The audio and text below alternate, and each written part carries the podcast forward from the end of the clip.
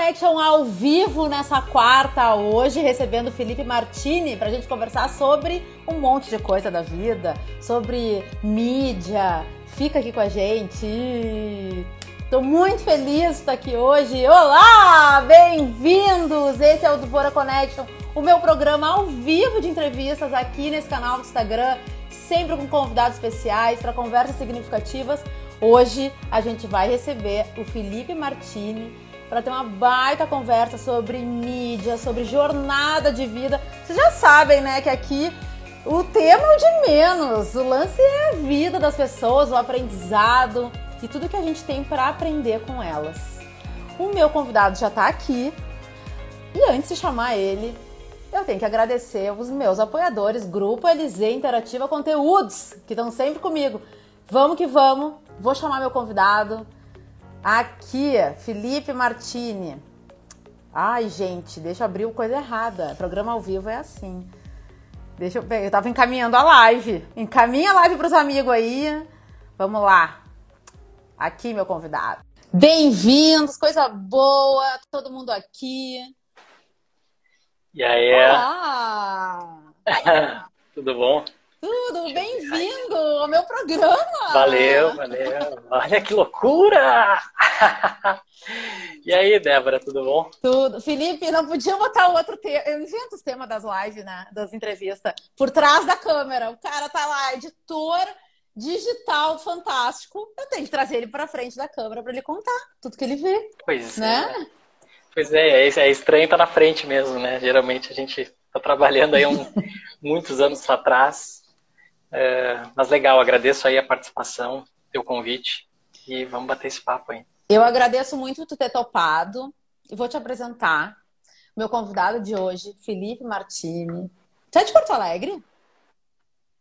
Sou, sou de Porto Alegre, nasci Ó, em Porto Alegre, cresci em Porto Alegre. de Porto Alegre, jornalista multimídia e editor digital do fantástico Show da Vida.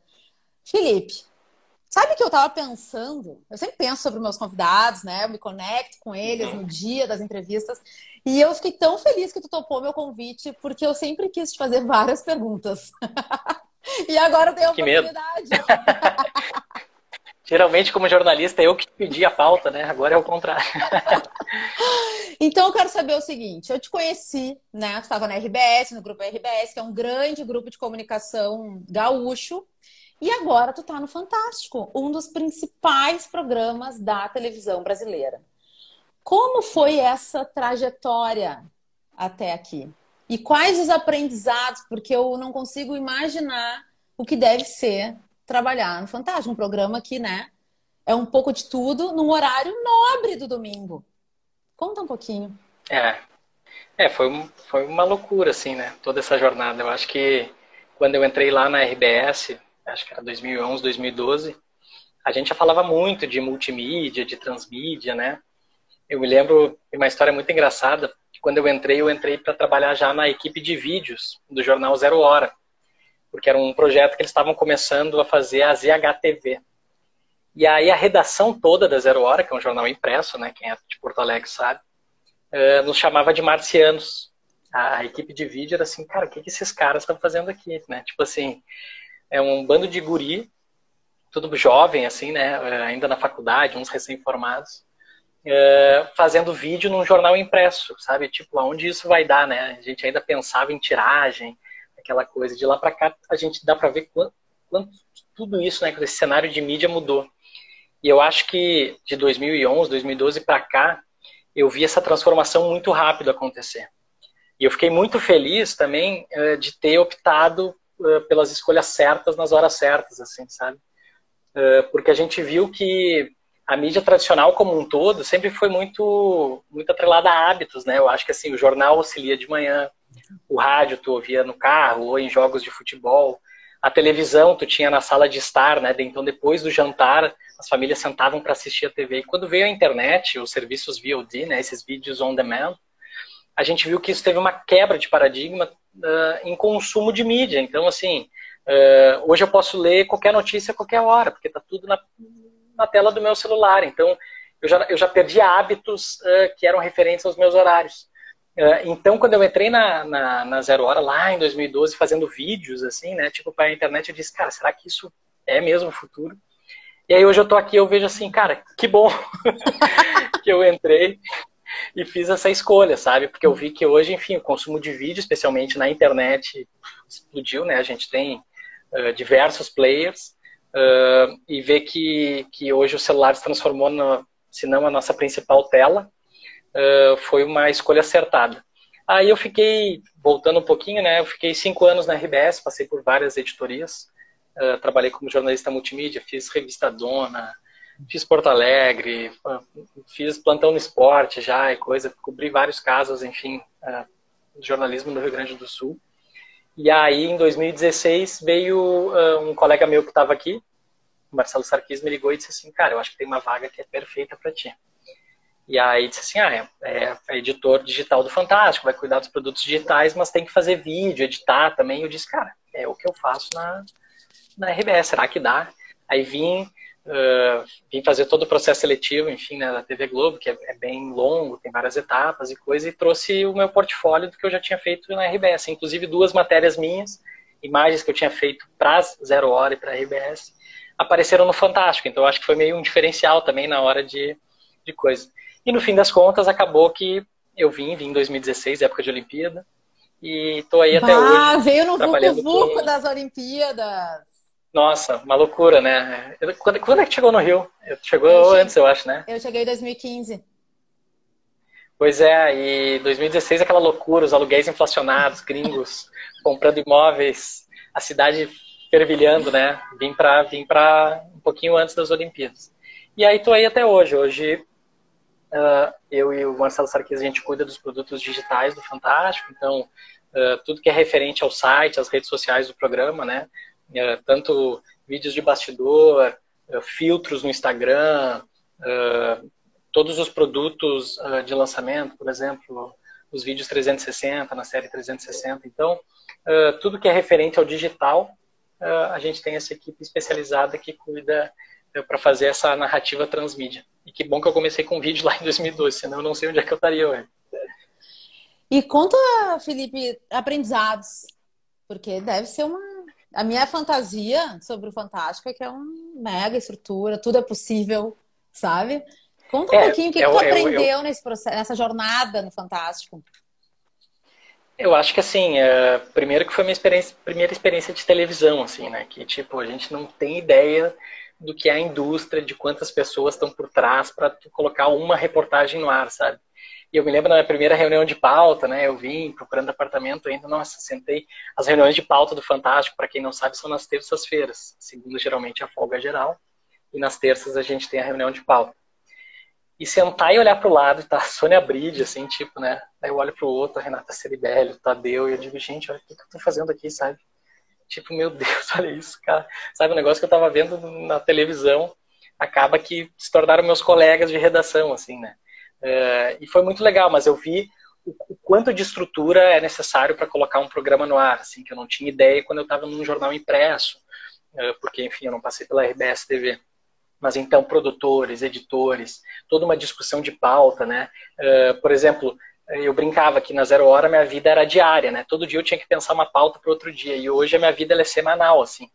Eu vivo a vida por semanas. Então, depois da terça-feira, a gente meio uh, ah, qual vai ser a pauta? Diz o norte, a gente faz a pauta digital também para saber as apostas da onde a gente vai tocar, o que, que vale fazer de extra para o site, para redes sociais e tal.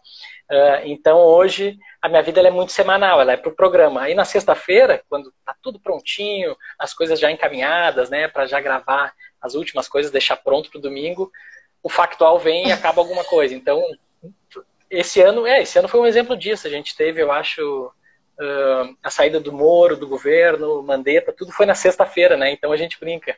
Quando acontece na sexta-feira, o Fantástico muda completamente o programa. Uh, e é uma loucura, assim, é uma correria, porque daí no fim a gente tem três dias para mudar toda a nossa programação do que tinha sido pensado para terça, porque a gente é uma revista, né? A gente hoje entra às oito, sai às, às onze da noite, né? Uh, então a gente aborda cultura, arte, factual, né? Tenta abarcar várias capitais do Brasil, notícias que estão chamando a atenção de norte a sul. Uh, mas o, o, factual ele acontece, né? Ele não espera, assim. Então eu digo, não é muito o que a gente discute na reunião de pauta são até as pautas assim mais uh, investigativas ou especiais que já estão sendo feitas, porque o factual às vezes vem, atropela e muda completamente a nossa programação. Então acho que aprendi uh, que TV se faz com equipe, uma equipe gigantesca e que é impressionante também essa busca pela qualidade, seriedade. Não é à toa que hoje o Fantástico uh, é um dos programas mais longevos da TV, né? A gente está desde 73 no ar. Isso é uma loucura, assim, se tu parar para pensar, né? Tipo, nessa era de streaming, de coisa, um programa tão antigo que consegue se renovar, que consegue falar com diversos públicos. Então foi, foi um baita aprendizado chegar até aqui. O Murilo Salviano está aí, ó. Beijo, Murilo. Obrigado, querido. Bah, olha, uh, sexta-feira é o dia, né? Então que tem que fazer a reza para as coisas extraordinárias não acontecerem. Ah, não, tudo. é, acontece. Acontece. Pois eu, eu queria também te perguntar sobre esse lance de, de essa pauta, sabe, da semana. Como é que é? É que já respondeu na real, de olhar para a semana e ir produzindo as coisas e é, eu acho que o né? ele, a gente trabalha, a gente, é, a gente trabalha muito em conjunto com praças também, né? Tem praças de todo o Brasil ajudando, enfim. Vocês veem muitas reportagens do Grisotti, aí do Rio Grande do Sul, é. Fantástico, um grande parceiro do Fantástico. Então, a gente tenta conversar com diversas praças, além uh, das pautas feitas pelos nossos repórteres. Então, Marcelo Canelas, Ernesto Palha, o Álvaro Pereira Júnior, a Sônia Bride, a Ceribelli. A gente tem a equipe do Fantástico, mas a gente conta muito com, com essa interlocução com, com as praças para para também, nesse programa de três horas, a gente abarcar o que está sendo assunto em todo o Brasil, né? Uhum. E é sempre um desafio, é um programa bem grande, então a gente tenta variar o cardápio, né, e coisa. Uh, mas eu acho que a gente consegue, no domingo, dar o resumo do que foi a semana e trazer coisas novas e exclusivas também. Não, e o Felipe, é, é um desapego, né? Muitas vezes é um exercício de desapego, ter que desapegar de uma matéria pronta para entrar uma outra. É, é que a gente não escolhe pauta, né? Jornalista não tem não tem feriado, não tem final de semana, uhum. então a gente meio aprende que o factual atropela, claro que a gente pode se preparar, a gente é meio uma revista, né? Então a gente tem esse caráter uh, de vários assuntos, né? Não é uma coisa tão hard news como outros telejornais da, da casa, uh, mas a gente a gente sabe que a gente trabalha com o inevitável, que é o fato e que pode acontecer a qualquer hora. Então é, meio já acostumou, sabe? Já tô há 10 anos em redação, a gente acaba o mindset, tu, tu não apega mesmo, tu, tu só aceita. aceita que dói menos. Me conta é uma coisa. Quando tu fala em produtos digitais, só para colocar todo mundo na mesma página, tu tá falando do que exatamente? Hoje o Fantástico, é, enfim, eu e o Marcelo Sarquis, a gente tem uma discussão. É, a gente tem uma marca fantástica, né? A gente, o Fantástico hoje ele é um programa de TV mas no último ano a gente lançou o podcast, enfim, que uh, a, toda a Globo lançou diversos podcasts, né? E o nosso é o Isso é Fantástico, que é apresentado pelo Murilo Salviano. Então, uh, a gente tem uma presença digital que a gente tenta né, perpassar a tela da televisão. Tu vai consumir o Fantástico ali no domingo à noite, só que durante a semana tu já pode estar tá, uh, experimentando, vendo o que, que vai ter no programa, um cast, um bastidor. Então, assim, hoje a gente trabalha muito com a produção de vídeos verticais.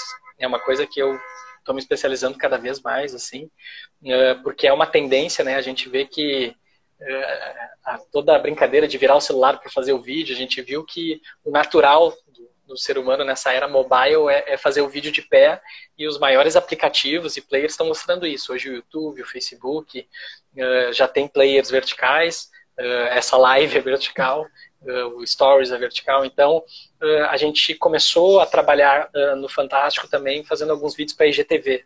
E eu já gravando na vertical. Hoje a gente também tem chamadas específicas. O que, que acontecia nos anos anteriores, né?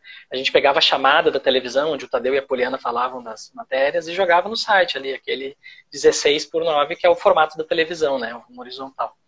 Uh, hoje não, hoje, na quinta-feira, geralmente vou para a redação, uh, pego a chamada da TV, adapto e gravo com o Tadeu Apoliana toda uma chamada vertical que é só para consumo mobile, para ser consumida no celular. Uh, isso faz com que essas plataformas distribuam melhor o meu conteúdo, tenham uma maior retenção uh, e a gente nota que esse formato, ele é um, digamos, já deixou de ser tendência, é uma realidade, uh, mas ele conversa com quem está consumindo informação e jornalismo pelo celular. Por exemplo, eu fiz Roger Waters, também bastidores do Roger Waters, foi um vídeo vertical para a IGTV. A gente faz a Sônia Bride quando vai para a Índia, cinco motivos para assistir o Jornada da Vida, enfim, a gente trabalha muito com vídeos verticais. Além disso, a gente tem alguns desenvolvimentos de filtros para Instagram com a nossa equipe de arte. Então, hoje tem o filtro do cavalinho, eh, da Mulheres Fantásticas. Eh, tudo isso para conversar, mesmo a gente sendo um programa jornalístico, né, que de repente tem aquela a gente é um pouco mais sisudo e coisa, a gente quer abordar esses novos, esses novos públicos que podem, de repente, não ser o nosso uh, first user, assim, na uhum. televisão, mas de repente está nos seguindo no Instagram, está consumindo, está interagindo com a gente. É, então, produtos digitais, o que eu digo é tudo isso, todas essas estratégias, essas coisas uh, além da televisão uhum. uh, que a gente produz, edita e, e, coloca nas nossas redes sociais e no nosso site. Uma matéria inesquecível. Ah, eu acho que é difícil escolher uma, né? Mas. Quer pontuar? Pega um grupo. Assim. Não, vou, é, não, vou pegar uma da Zero Hora e uma, uma do Fantástico. Porque no Fantástico eu sou bem mais editor, assim, né? Eu acho que na RBS eu era repórter. Então, uh, na, na RBS eu me lembro do caso Bernardo, que me marcou bastante. Assim, eu me lembro que eu fui para Três Passos, no assassinato do menino Bernardo, por 15 dias tinha que fazer um vídeo também, né? Acho que foi 2014, fiquei 15 dias em Três Passos. Para quem, quem estuda jornalismo e, e lê aquele livro, O A Sangue Frio, do Truman Capote, né, tu vê uma cidade do interior, pequena, um assassinato bárbaro, acho que foi uma experiência que eu, eu, eu amadureci bastante. E, e eu fui, voltei no outro ano para fazer um ano também, para ver como é que estava a cidade. E fiz um vídeo, dois vídeos para Zero Hora na época. Uh, agora, do Fantástico, claro, como a gente trabalha com várias pautas, uh, em 2018, da Rússia, eu já gravava, editava, e o Tadeu chegou para mim e disse assim: Ah, vem cá, tu não quer viajar com os cavalinhos e e a gente fazer uma série com os cavalinhos perdidos pelo Brasil. Eu disse, cara, eu nunca fiz roteiro de humor, assim, né? Tipo, eu tenho mais uma formação jornalística e coisa. Ele disse, não, mas tu já grava, edita e coisa, vamos fazer assim. E o Tadeu foi para a Rússia, Uh, e aí a gente fez o, o périplo dos cavalinhos uh, pelo Brasil. Então a gente foi, uh, na primeira cidade a gente foi para Russos, no interior do Ceará. Foi eu, todos os, os, dois meninos que fazem os cavalinhos, um assistente de câmera. E lá eu fiz o roteiro da, do seriado junto com o Tadeu. E remotamente a gente conversava, ele em Moscou e eu no interior do Ceará, no sertão, gravando. A gente fez toda essa novelinha dos cavalinhos e depois eles conversavam com o Tadeu num link ao vivo. Assim, foi um aprendizado maluco, assim, porque eu fiz roteiro, fiz, uh, fiz as imagens e editava do hotel e gerava, gerava a pauta para o Rio, assim. Uh, então, foi muito legal, assim, ter toda essa assim, para tudo que eu fui treinado esses anos todos, né, essa coisa de pegar desde a produção da matéria até entregar o produto final, botar na prática foi muito legal. Então, acho que essa, essa série dos cavalinhos que a gente acabou indo para três locais diferentes do Brasil, viajando, gravando, editando junto, em parceria com o Tadeu, foi, foi muito bacana. E outro que eu não posso também descrever foi quando eu fiz os bastidores do YouTube. Imagina, Bonovox, daí é coisas que o Fantástico permite a gente fazer, né? Assim, a gente fez no L ponto lá da, do prédio da Globo em São Paulo. Ah, eu me lembro dessa loucura, matéria. Né? É, então também fiz todos os bastidores, foi uma pauta do Álvaro Pereira Júnior, a gente fez toda a montagem do palco, como é que foi, como é que o, o Bono chegou e tal, porque geralmente artista gringo é super, né, é, assim, é super cri-cri, né, a gente tem mil regras, não pode gravar na passagem de som, só grava de um lado, não pode gravar do... é uma loucura. E foi, nossa, foi muito legal, foi muito legal. E, e ver os caras de perto, tirar uma foto depois, imagina, uma coisa inimaginável, né? Uns anos atrás. Tem alguma pauta, algum assunto, alguma pessoa que seja dos sonhos, assim, gostaria de estar envolvido com a produção, com a edição, com o que for, de algo específico que tu ainda não tenha feito? Acho, eu acho aquilo que a gente falou, escolher é difícil, assim, né? De, porque a gente meio trabalha com, com o inesperado, mas eu gosto muito das reportagens, assim, eu acho que quando eu, não sei se as pessoas estão assistindo a live viram o filme Boyhood, eu acho que essas coisas que demoram, que demandam tempo de produção, eu, eu nunca me esqueço, eu estava na, na RBS também quando a Letícia Duarte fez O Filho da Rua. Acompanhou por muito tempo a história do menino. Eu acho que essas, essas reportagens de, de fôlego, assim, que, que mostram transformação através dos anos, uh, são uma das que mais me, me chamam a atenção, assim, eu gosto de ver transformação. O filme Boyhood eu achei uma loucura, o cara investiu 12 anos da vida dele para fazer um filme, mas o produto final é incrível.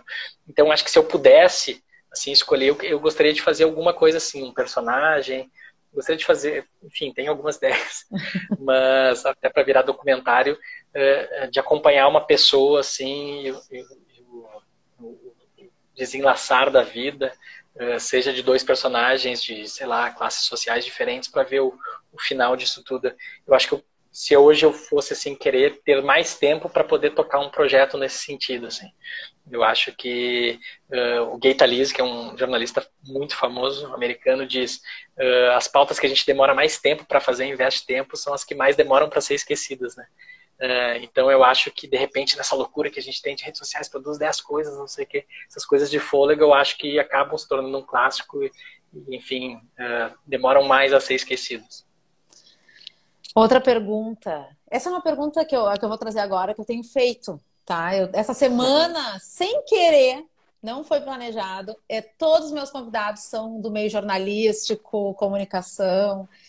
E eu uhum. quero saber, e eu estou perguntando para todo mundo, qual é a tua opinião sobre o papel das mídias tradicionais, né? E olha, tu já circulou lá no jornal, tá na TV, tá nesse meio web das mídias tradicionais e dos influenciadores digitais, vou chamar assim, porque eles também são um canal. Como é que tu enxerga este mercado e o papel dessa dessa galera de mídia? Eu, eu acho que a gente chegou num, num ponto, né, enfim, numa época que, que a imprensa se tornou fundamental, né? A gente, a gente tem tantos canais de diálogo e de troca de ideias, uh, mas a gente nota como uh, esse lado bom também pode ser um potencializador de, de enfim, outras, outros interesses mais escusos, assim. Uh, a gente vê uma série de campanhas contra fake news, a gente se preocupa agora, a gente está em época de eleição também, né? Uh, mas eu acho que nesse, nesse grande oceano a gente tem muita, muitas opções, porque hoje a gente vive a economia da atenção, né? Eu, eu, ali, quando eu falei que as mídias eram atreladas a hábitos, imagina hoje no domingo de noite, tu tem a sala de TV, mas tu tem o tablet. Então o filho está no quarto jogando computador, a filha está no celular, a mãe está cozinhando, vendo, enfim, outro canal. Então, eu brinco, hoje o meu programa, ele, ele concorre, né, onde eu trabalho, concorre com, com, com outros players, outras telas que, enfim, há 20, 30 anos atrás uh, não existiam. Só que nesse sentido, nessa, nesse mar de opções, a gente nota como é importante ter relevância né, e seriedade uh, porque eu acho que é isso que fideliza a audiência, sabe? Então, assim, eu, eu, eu brinco, quando começa o Fantástico, eu, eu tenho que monitorar as redes sociais para ver o que as pessoas estão falando. Enfim, a gente tem os tweets, né? A gente tem votação de detetive, a gente tem várias interatividades durante o programa, então. É no tu, domingo tu eu, fica eu... ali cuidando? Sim, a, gente, eu, eu, eu o Marcelo Serguei, a gente trabalha sempre até meia-noite no domingo. A gente está lá até, enfim, sempre. Então, votações de detetive virtual, tweets, todas essas coisas uh, somos uh, nós responsáveis pela equipe web, né? Uh, então, nesse sentido, eu, eu, acho engraçado quando começa o Fantástico, muitas pessoas no Twitter, no Facebook, outras redes dizem assim: Nossa, começou a musiquinha do Fantástico, já sei que amanhã é segunda-feira. Quer dizer, tá, tá, tão intrínseco na, na, digamos assim, é um tão patrimônio da família brasileira a música do Fantástico, Fantástico Domingo da Noite, né? que eu acho que as pessoas entendem uh, o peso que é, a seriedade que é quando aparece no Fantástico. Então, assim, eu acho que eu posso receber diversas notícias no WhatsApp durante a semana, desconfiar o que o tio mandou no grupo, o que a mãe mandou e coisa. Mas se aparece no Fantástico, eu acho que dá esse selo de credibilidade, porque é um programa que está desde 1973 no ar, uh, e a gente trabalha com jornalismo, a gente trabalha com fato, com informação, com uma equipe sensacional, super competente. Uh, então, nesse sentido, eu vejo assim, nesse mar de opções, Uh, o papel, eu acho que é ser sério, é ser íntegro, uh, é ser atrelado uh, aos princípios do jornalismo, né, uh, a ser transparente. Eu acho que é assim que o nosso público consegue, digamos, entender o papel da imprensa para a democracia, para esses tempos que a gente está vivendo e para entender tudo que está acontecendo no Brasil ou no mundo. Quando veio a pandemia, Felipe? Tu no Rio de Janeiro, trabalhando no Fantástico. O que que tu pensou? Tu, Felipe, pessoa física, o que que tu pensou e tu sentiu?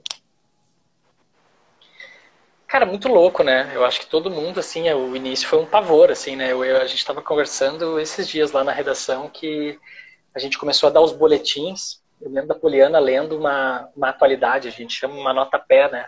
No meio do programa falando, ó, oh, surgiu uma nova um novo vírus na China, uma pneumonia, ninguém sabe direito o que é, morreram 18, imagina, acho que foi final de novembro, dezembro ali, a gente não tinha ideia da proporção que esse negócio ia tomar, né? Porque eu acho que, enfim, muitas vezes a gente a gente nem espera. Eu, eu, eu ligo pro meu avô aí em Porto Alegre, que tem 84 anos, ele disse, cara, eu nunca vi isso, sabe? Eu tenho 84 anos, já passou por Segunda Guerra Mundial no Brasil, era Vargas, outras coisas. Ele disse, cara, eu nunca vivi o que eu estou vivendo agora, não poder sair na rua, mas...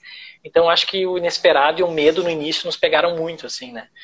Claro que a gente, do jornalismo, a gente não parou, né? A gente está com um esquema de home office em alguns dias, mas o programa, por ser uma coisa presencial e ter toda uma operação, a gente tem que estar, né? Com todas as medidas de segurança que a empresa tomou. Uh, mas a gente começa a ver que, nossa, de repente a gente só voltava para dormir em casa, né?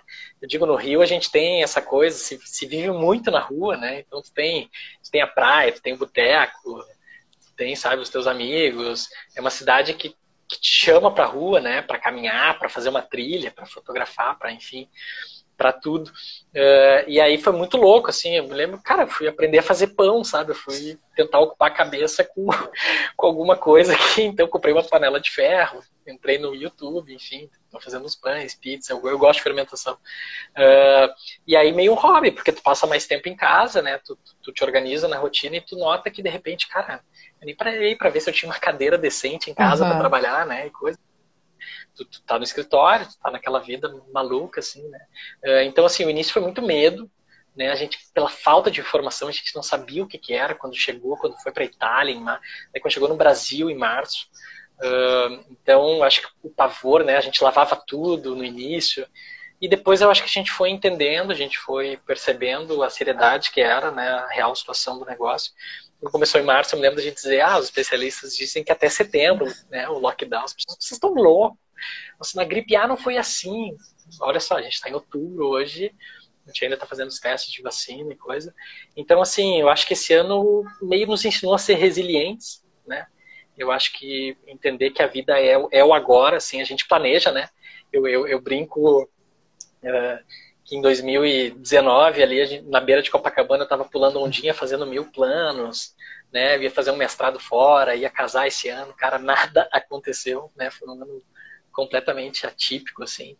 Então, eu acho que mostrou que a gente tem que, enfim, fazer o agora, aproveitar o agora. A gente não tem controle das coisas. E aí eu acho que essa pandemia nos mostrou o quanto a gente é também parecido, né, com os mesmos anseios, né, uh, digamos, os mesmos medos. Uh, mas é um ano que eu acho que me ensinou a ser resiliente e, e me ensinou uh, a perceber que a gente não tem controle sobre tudo.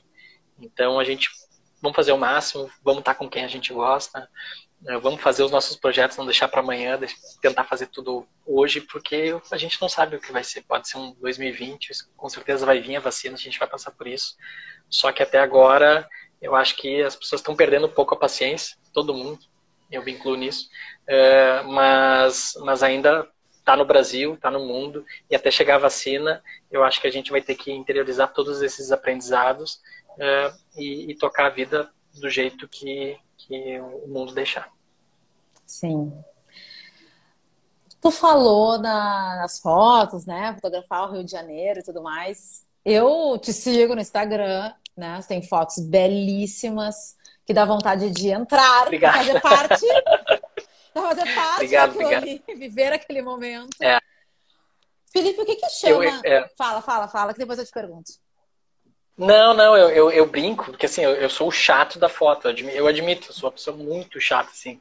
Quando eu viajo, quando eu tô de férias com a minha mulher, assim, eu, eu sou chato, sou o cara que leva tripé, porque eu não gosto nem de pedir para as pessoas tirarem a foto, porque, assim, eu tenho um olhar sobre as coisas, trabalhar com vídeo, coisa, e, e acaba que eu uma vez nós estava ah, acho que faz foi 2015 a gente foi para Nova York e eu acabei ficando quatro horas em cima do Top of Rock que é um prédio grande um mirante para fazer uh, todo o anoitecer o entardecer do Empire State Building. A minha mulher estava assim pé da vida. E aí depois enfim eu tive que compensar a gente teve que fazer outras coisas, mas eu hoje mesmo sou muito chato. Na última viagem que, internacional que deu para fazer, que foi o meu sonho, Japão também, eu já tinha tudo esquematizado na cabeça, o que eu queria, o que eu não queria. Então, eu sou muito chato com foto, assim, eu acho que uh, até digo, Rafaela, que deve estar assistindo, né, minha mulher, desculpa aí por, todas as coisas das poses, né?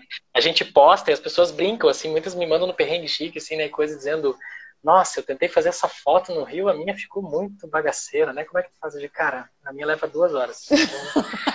Não. Não, a tua. Como é que é o nome da tua esposa? A tua noiva?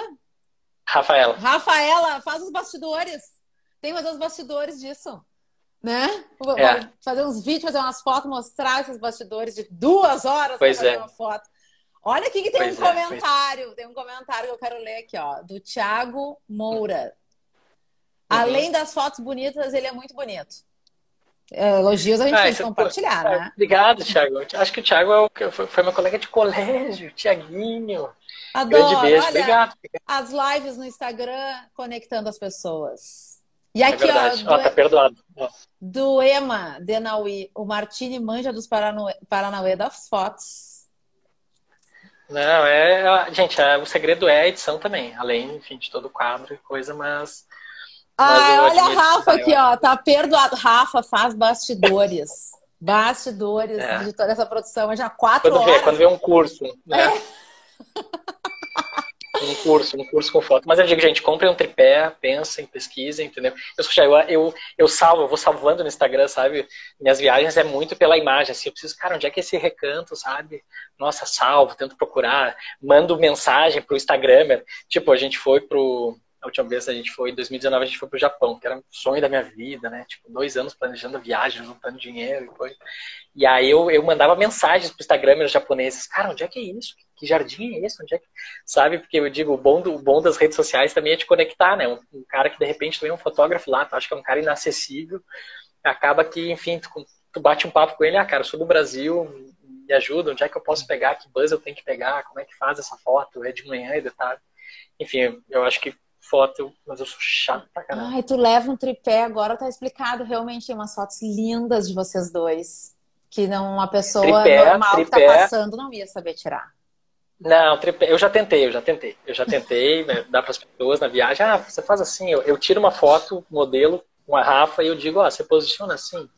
Né, enfim, dependendo da língua, cara, sempre sai errado. Daí eu acabei comprando um tripé e a minha câmera, e a minha câmera tem Wi-Fi, então eu consigo disparar. Ah, né, olha só! Tu já deu então, a chance para a humanidade, né, Felipe? Não, é, é, não adianta, mas eu acho que é, é questão estética mesmo. Eu acho que, enfim, e a edição também é, é, claro que a edição é importante, né, as coisas, mas, mas eu, eu admito que eu viajo assim, e até aqui no Rio, que meu, Rio a gente saiu, a gente saiu de Porto Alegre, que é uma cidade bonita, legal, mas a gente perdeu a estética total do frio, né? Eu me lembro que eu cheguei em 2016, eu deixei metade do armário na casa dos meus pais e eu disse, cara, pode vender o um casaco, porque eu acho que eu nunca mais vou usar, né? Uh, e aqui o Rio te convida a ir pra rua, assim, final de semana tu, tu ficar dormindo, né, uh, pra, até tarde não existe, enfim, a, inclusive a Débora, né, mostra nos stories, tá sempre malhando ali. Cinco da manhã, né, seis da manhã. Os stalkers, né, e, e aí acaba que, nossa, é, é, muito legal as trilhas, e tu vê que final de semana, assim, a gente tem essa ideia do Rio de Janeiro ser uma cidade, né? Ah, é cara, é coisa. Mas tu, tu, tu acaba que tu aproveita a cidade com uma trilha, uma vista. Tu... Então, assim, eu ainda tenho. Claro, eu tô morando cinco anos, vai fazer cinco anos ano que vem aqui no Rio, mas ainda tem algumas coisas que eu não fiz e agora também com drone, né? Até isso eu, eu, brinco, eu me lembro na época que eu entrei na Zero Hora, fazer imagens aéreas era uma coisa de maluco, tu tinha que alugar um helicóptero. A hora do helicóptero era uma coisa caríssima, tu fazer umas fotos aéreas, né? Tu botava um fotógrafo em cima de um helicóptero, né, dentro de um helicóptero e coisa. Hoje com drone, o cara faz assim a popularização dos drones, né? Então assim, eu também vim para o Rio, a primeira coisa que eu fiz foi juntar o dinheiro para comprar um drone, porque eu disse, cara, essa cidade é muito fotogênica, sabe? Merece demais. Então, acabou que no Rio aqui, a gente sempre no final de semana, quando eu estou de folga, faz uma trilha, faz um passeio, coisa, eu sempre, meu equipamento, sempre estou com a câmera, celular, uh, drone, enfim, não dá, não dá para perder. É, são lindas as suas fotos. Me diz uma coisa, o que que chama o teu olhar? O que que prende a tua atenção para tu fazer um, te investir duas, quatro horas numa foto? ah, eu acho que eu acho engraçado. Tem uns perfis no Instagram, eu não me lembro do nome agora, uh, mas depois eu, eu até te passo para compartilhar com os seguidores, que mostra como a gente tem um olhar parecido. Eu digo ser humano, né? Eu acho que quando uma pessoa descobre um recanto e faz um clique ali, é, se populariza, né? Tipo assim, tem um Instagram que brinca com isso. Ele, ele, ele faz tirinhas assim de pessoas que fazem as pessoas de países completamente diferentes, mas que fazem a mesma foto sempre, assim, né? tem o mesmo olhar, tá condicionado a ter o mesmo olhar, né? Uh, então no Rio, uh, eu acho que eu, eu, busco meio inesperado. Eu acho que nesse sentido eu não sou fo muito fotojornalista, assim, eu não espero ter o momento decisivo que a gente chama, né? Pois eu gosto de fotografar muito uh, eu e a Rafaela, então assim coisas de retrato mesmo. Uh, e o Rio tem essa, esse misto de tá na cidade, mas em cinco minutos tu tá no meio da mata. E aí uh, tem esse, essa loucura que tu tá três quadras do mar, mas depois tem a montanha, se tu quiser ir na Floresta da Tijuca. Então esse contraste foi uma coisa que eu, nossa, me apaixonei muito, assim, é uma cidade que cara, é, ela é muito fotogênica, ela pede para ser fotografada, sabe? E eu acho que ela tem diversos clichês fotográficos mesmo, de bondinho, de Cristo, de coisa. Uh, mas, enfim, eu acho que eu tento buscar uh, o Rio pelo meu olhar, pela minha narrativa, né? Eu acho que eu faço fotos, mas eu tenho muita vontade, eu, eu, eu tenho muita inveja de pessoas que, que têm um olhar, digamos, tem séries maravilhosas que eu adoro quando tem o pano de fundo da cidade, né? Uh, da, da Amazon Prime tem o. Ah, esqueci o nome. Era uma coluna da, da do New York Times uh, que só se passa em Nova York, as histórias. Então tem uma fotografia linda, a cidade como pano de fundo, sabe? Eu digo, eu ainda vou fazer alguma coisa específica, assim, tendo pano de fundo o Rio de Janeiro. Mas claro, tem que ter tempo, tem que ter folga, tem que ter coisa, por enquanto fica a foto mesmo, que é mais rápida, mais fácil. Né? Mas, mas eu acho que esse, esse contraste da cidade de, de ser urbano e ser natureza uh, me chama muita atenção. Então, buscar o que, enfim, o meu olhar uh, quer contar sobre o Rio. O que que o gaúcho já aprendeu com o carioca? Ah, olha, vou te contar uma coisa. Quando eu visito a família, primeiro, que, cara, enfim, eu sou gremista. O Renato Portaluppi tá totalmente com razão, gente. O frio não, não precisa, não precisa. A gente não precisa viver com frio, sabe? Ah, a gente brinca, ah, os países envolvidos não precisa. É um negócio que, assim, realmente, rinite, todas essas doenças de inverno, sabe? Realmente não precisa, gente. Não tem coisa melhor do que tu acordar e dormir de bermuda, de camiseta. A informalidade. Eu me lembro quando eu vim pro, né, pro, pro Rio, assim, nossa, usava blazer, né? Uma coisa, porque lá em Porto Alegre tu tem um pouco mais isso, né? Aqui essa informalidade, daí, nossa, eu tive que mudar o guarda-roupa com camiseta, né? Daí compra Havaianas, porque é uma, uma informalidade que a gente não está acostumado nem pelo clima lá, né? Em Porto Alegre. E eu acho que eu acho incrível, eu acho incrível a vida uh, da cidade. Eu moro em Copacabana, mas a vida que, que pulsa até muito tarde. As pessoas aproveitam a rua, é uma loucura, assim, tipo. Uh, a gente tem uma ideia, uh, porque, porque especialmente eu vou falar por Copacabana, que é o meu bairro, né? Tem muita coisa na rua, comércio de rua, as coisas ficam abertas até as 8, 9 da noite. Uh, além dos botecos, né? Dos botequins, dos bares e coisa. Então, assim, as pessoas realmente vivem a rua até 9 horas da noite, sabe? Não tem aquela preocupação de a gente tem a falsa ideia, né? Ah, a violência, não sei o quê. Então, eu, eu fiquei impressionado esse baque quando eu disse, gente, olha que cidade viva, né? Acho que até as nove da noite, nossa, tu caminha, tu, tu vai tomar uma cerveja, tu volta. Carioca aproveita muito a rua, sabe? Eu acho que nisso eu aprendi a dar valor, assim, sabe? Pro espaço público, por curtir a tua cidade, eh, de não ter tanto medo. Uh, e aí, claro, o clima ajuda, né? Se não tá frio, eu, eu, eu, brinco com meus pais, com meus irmãos, que eu digo, gente, no inverno em Porto Alegre tu vai comer capelete, né?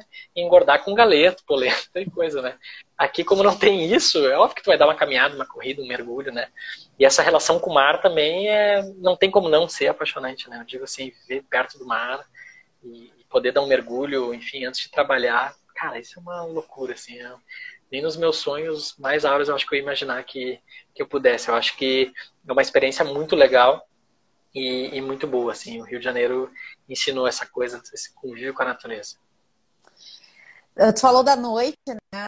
Da noite, amanhã também. Como eu acordo cedo e às vezes eu saio para caminhar cedo, amanhã é incrível. As pessoas estão na rua, estão se exercitando, eu moro em Botafogo e ano passado, isso me marcou muito, quando veio o horário de verão, ano passado, acho que foi ano passado, ano retrasado, agora não lembro.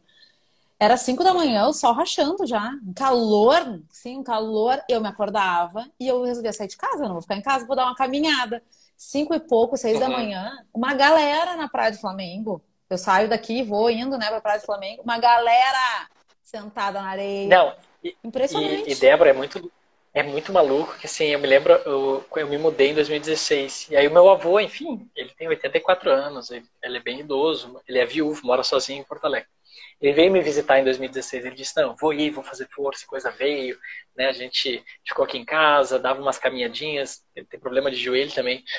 Quando ele chegou em Copacabana e viu, enfim, todos os idosos também, né, voltando de roupão, indo mergulhar, voltar, ele disse assim, ah, Felipe, isso aqui que é dignidade. Isso é dignidade pro idoso. Ele disse assim, ficar em Porto... eu, eu passo quatro meses em Porto Alegre no frio, sabe? Tipo, ligando aquecedor, com umidade. Nada, eu acho que tem gente que adora o frio e coisa. Mas é, é essa coisa do clima e, e, o que a cidade te chama, tu, tu, não tem como tu não ser ativo, né? Como tu não caminhar, como tu não curtir. Eu acho que nisso tu aproveita, sabe? Tu, é aqueles dias que a gente guarda, assim, né? Tipo, essas coisas das fotos que tu disseste. Cada final de semana é uma memória que a gente constrói, é legal, e tu vive, tu aproveita, porque a cidade te chama para fazer isso. Claro que agora na pandemia isso diminuiu bastante. Eu acho que até por isso os cariocas, a gente que mora aqui, tá muito ansioso, porque a gente tem uma cidade incrível que de repente não dá para sentar na beira da praia, apesar de muitas pessoas estarem sentando e coisa, só dá para dar um mergulho e coisa. Então, assim, o potencial que a cidade tinha, claro, com a pandemia a gente teve que se adaptar. Eu acho que a gente está ansioso para voltar aquele mindset de, de sair e aproveitar. Mas essa frase do meu avô me marcou muito, assim, nossa, olha que dignidade, né? Esses idosos fazendo exercício, aproveitando o sol, tomando sol. Eu digo, cara, é impressionante, uma pessoa, um olhar de fora para ter essa, é. essa percepção. Felipe, a gente está indo para a reta final da nossa entrevista. Eu adorei que agora começou a falar. Ah, tu engatou uma e foi. Ah, eu acho que é mais ou menos. Antes eu quero dar uma dica. Quando a gente desligar, galera, vão dar um bisu lá no perfil do Felipe, aqui no Instagram. Tem uma foto. Ontem eu estava dando uma olhada de novo no teu feed. Tem uma ah, foto aérea que tem três pessoas, assim, tem um mar, eu acho, uma cachoeira, uma coisa assim, e tem três pessoas Não, sentadinhas. Aqui... Sério, dá vontade de entrar e ali bater um papo, né? Tá ali o, junto naquele momento. Estão boiando na água, não? Não, tem, são três pessoas sentadas, assim, numa pedras, eu acho. Vai essa foto. Ah, eu acho que. Ah, não, eu acho que foi a Praia do Perigoso, um drone, a gente fez, Muito a gente legal. um casal de amigos.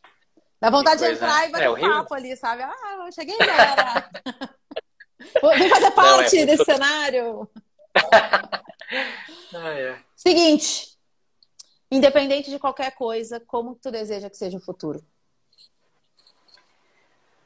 Ah, eu desejo que venha com saúde, né? Nossa, que a gente não seja pego tão desprevenido assim, né? Eu acho que, nossa, é uma loucura o que está acontecendo e, e assim, que ano, né? Que ano. Não sei, muitas pessoas, ah, que ano perdido, que planos, né? Enfim, a gente tem também todo esse saldo, sabe, de pessoas que, que enfim, morreram, faleceram por causa do Covid. Uh, e eu acho que, nossa, não, não tinha como se prever. Então, assim, eu acho que nesse ano a gente viu, sabe, a importância da, da saúde, da medicina, da ciência, das pesquisas, né?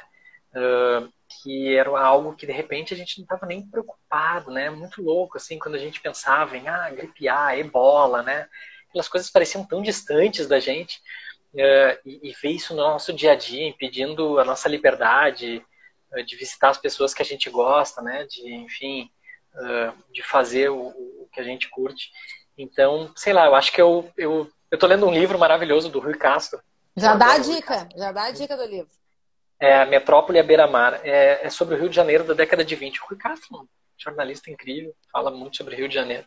E o primeiro capítulo dele, ele fala uh, do ano de 1919 e como foi importante o Carnaval de 1919. Por quê? Porque em 17 acabou a Primeira Guerra Mundial. Os soldados que desembarcaram aqui, foram alguns brasileiros, né? Uh, nem deram tempo de comemorar, enfim, que o Brasil estava do lado certo. Né? A Primeira Guerra Mundial foi a primeira grande guerra, né? Uh, logo que eles chegaram, pum, gripe espanhola. Gripe espanhola matou também uh, milhares de pessoas aqui no Rio de Janeiro. horrível.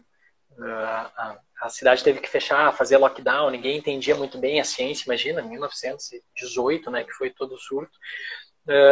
e aí os jornais da época acabaram mostrando, uh, e, porque depois a, a pandemia, a gripe espanhola chegou num pico e, e começou a, a, cair, as pessoas, por imunidade de rebanho, começaram a, a sobreviver e coisa.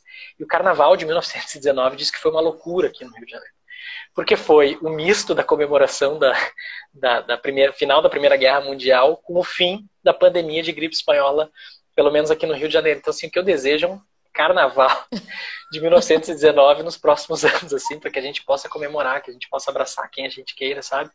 Que a gente possa, nossa, tirar a máscara e aproveitar com todo mundo vacinado, todo mundo bem. Então, sei lá, eu acho que eu desejo saúde, porque resiliência a gente aprendeu nesse ano tão difícil. Para a gente fechar, eu sempre peço que meus convidados deixem uma mensagem positiva, inspiradora para quem está nos assistindo. Então, deixa esse momento para tuas palavras finais. Ah, eu acho que eu acho que foi um pouco de tudo que a gente falou aqui no papo, sabe? Eu, eu acho que se está com um projeto engavetado, está um ano difícil, eu acho que muita gente também perdeu o trabalho, uh, muita gente teve que se reinventar, mudou os planos, ia fazer, ia se mudar, ia casar, ia mudar de emprego, ia começar um novo negócio. Eu acho que uh, todo mundo aprendeu a ser resiliente, mas vamos tentar fazer o agora, sabe? Eu acho que essa coisa, eu sou, eu, eu falo isso porque eu sou muito procrastinador, sabe? Eu admito que, enfim, o jornalismo meio é um choque na minha realidade, porque às vezes eu vou procrastinando, procrastinando, procrastinando, mas, mas a pauta acaba me impondo. Então, a gente tem essas ideias paralelas, ou enfim, fazer uma, uma celebração de, de fim de ano com a família, uma, uma festa surpresa para quem a gente gosta. Então, quando passar tudo isso, acho que vamos tirar essa ideia do papel, sabe? Vamos celebrar quem a gente ama, vamos aproveitar o agora, porque a gente realmente não tem o controle das coisas. Então, uh, enfim, eu acho que quem sou eu também, né, para deixar uma mensagem, mas eu acho que vamos aprender, entendeu? Ver o lado bom se é que existe, né, dessa pandemia, uh, de que foi um grande aprendizado. Uh, vamos apostar na educação, na ciência e, e celebrar com quem a gente ama o agora, sabe? que é o agora que a gente está aqui e é o agora que também a gente pode aproveitar. Ah, muito legal, muito bonita a tua mensagem. Felipe, da minha parte, eu quero te agradecer por ter topado o meu convite, ter vindo para frente das câmeras. E eu tenho uma. Olha só como as pessoas que passam pela nossa vida deixam marcas que às vezes a gente nem, nem sabe que foi importante. Mas eu quero te dizer uma coisa. É, eu não sei que quem está aqui assistindo, se todo mundo me conhece, mas eu trabalho com assessoria de imprensa, né? Conheço Felipe da Zero Hora, já mandei muitas coisas para ti e tu sempre foi muito sempre abriu a porta e retornou. E teve uma vez que tu me deu, tu me mandou um e-mail dizendo, agradecendo alguma coisa e elogiando o nosso trabalho. E me marcou isso, uhum. dizendo que eu tinha credibilidade, que eu tinha um nome sério no mercado e tal, e isso me marcou para sempre. Então eu quero te agradecer, foi importante para mim. Então, muito obrigada por sempre abrir a porta e abrir agora de novo a chance de eu estar imagina, conectada contigo imagina, e te conhecendo imagina. mais. Imagina, pô, Débora, sabe que né, a gente se conhece há um, há um tempão, a gente já teve a oportunidade de fazer pautas aqui do Rio também, fantástico, né? Porque acaba que, claro que é muito difícil, né? A gente recebe muito e-mail de assessores e, e coisa, e às vezes é difícil encaixar pauta, né? O Fantástico tem essa pauta que é uma coisa factual, né? Uh, mas eu acho que uh, quando, quando encaixa, assim, é legal e, enfim, eu sou fã do teu trabalho, eu acho que essas lives, tudo que está desenvolvendo, eu acho que é essa ideia, enfim, trabalha com assessoria, tu sabe, tu tem essa empresa de mídia, mas agora tu tá fazendo live com bate-papo. Então, essa, essa, eu acho que, né, é o ano, isso é o ano de 2020, sabe? É a gente se reinventar, é, sei lá. Eu só faço pão, né? tu faz um programa de lives. Mas eu não acho um que é só pão, né? viu? Porque pô, pão é bastante. Não, não tô brincando. Não, não, tô brincando, tô brincando. Mas, mas enfim, eu, eu sou teu fã, sabe disso, e, e parabéns por, por, tudo que tá conquistando. Eu acho que todas essas sementes que tu tá plantando, enfim, lá na frente só vem coisas boas. Ai, Valeu muito obrigada. mesmo. Parabéns pela belíssima trajetória. Um prazer ter te recebido. Obrigada pelas palavras. Galera, obrigada pela presença. E amanhã tem mais. Amanhã eu vou receber Arthur Hubert pra gente conversar sobre a vida. Felipe, beijo. Obrigada. Obrigada a todo Valeu, mundo. Valeu, gente. Valeu. Tchau, tchau. Valeu. Até mais. Boa semana.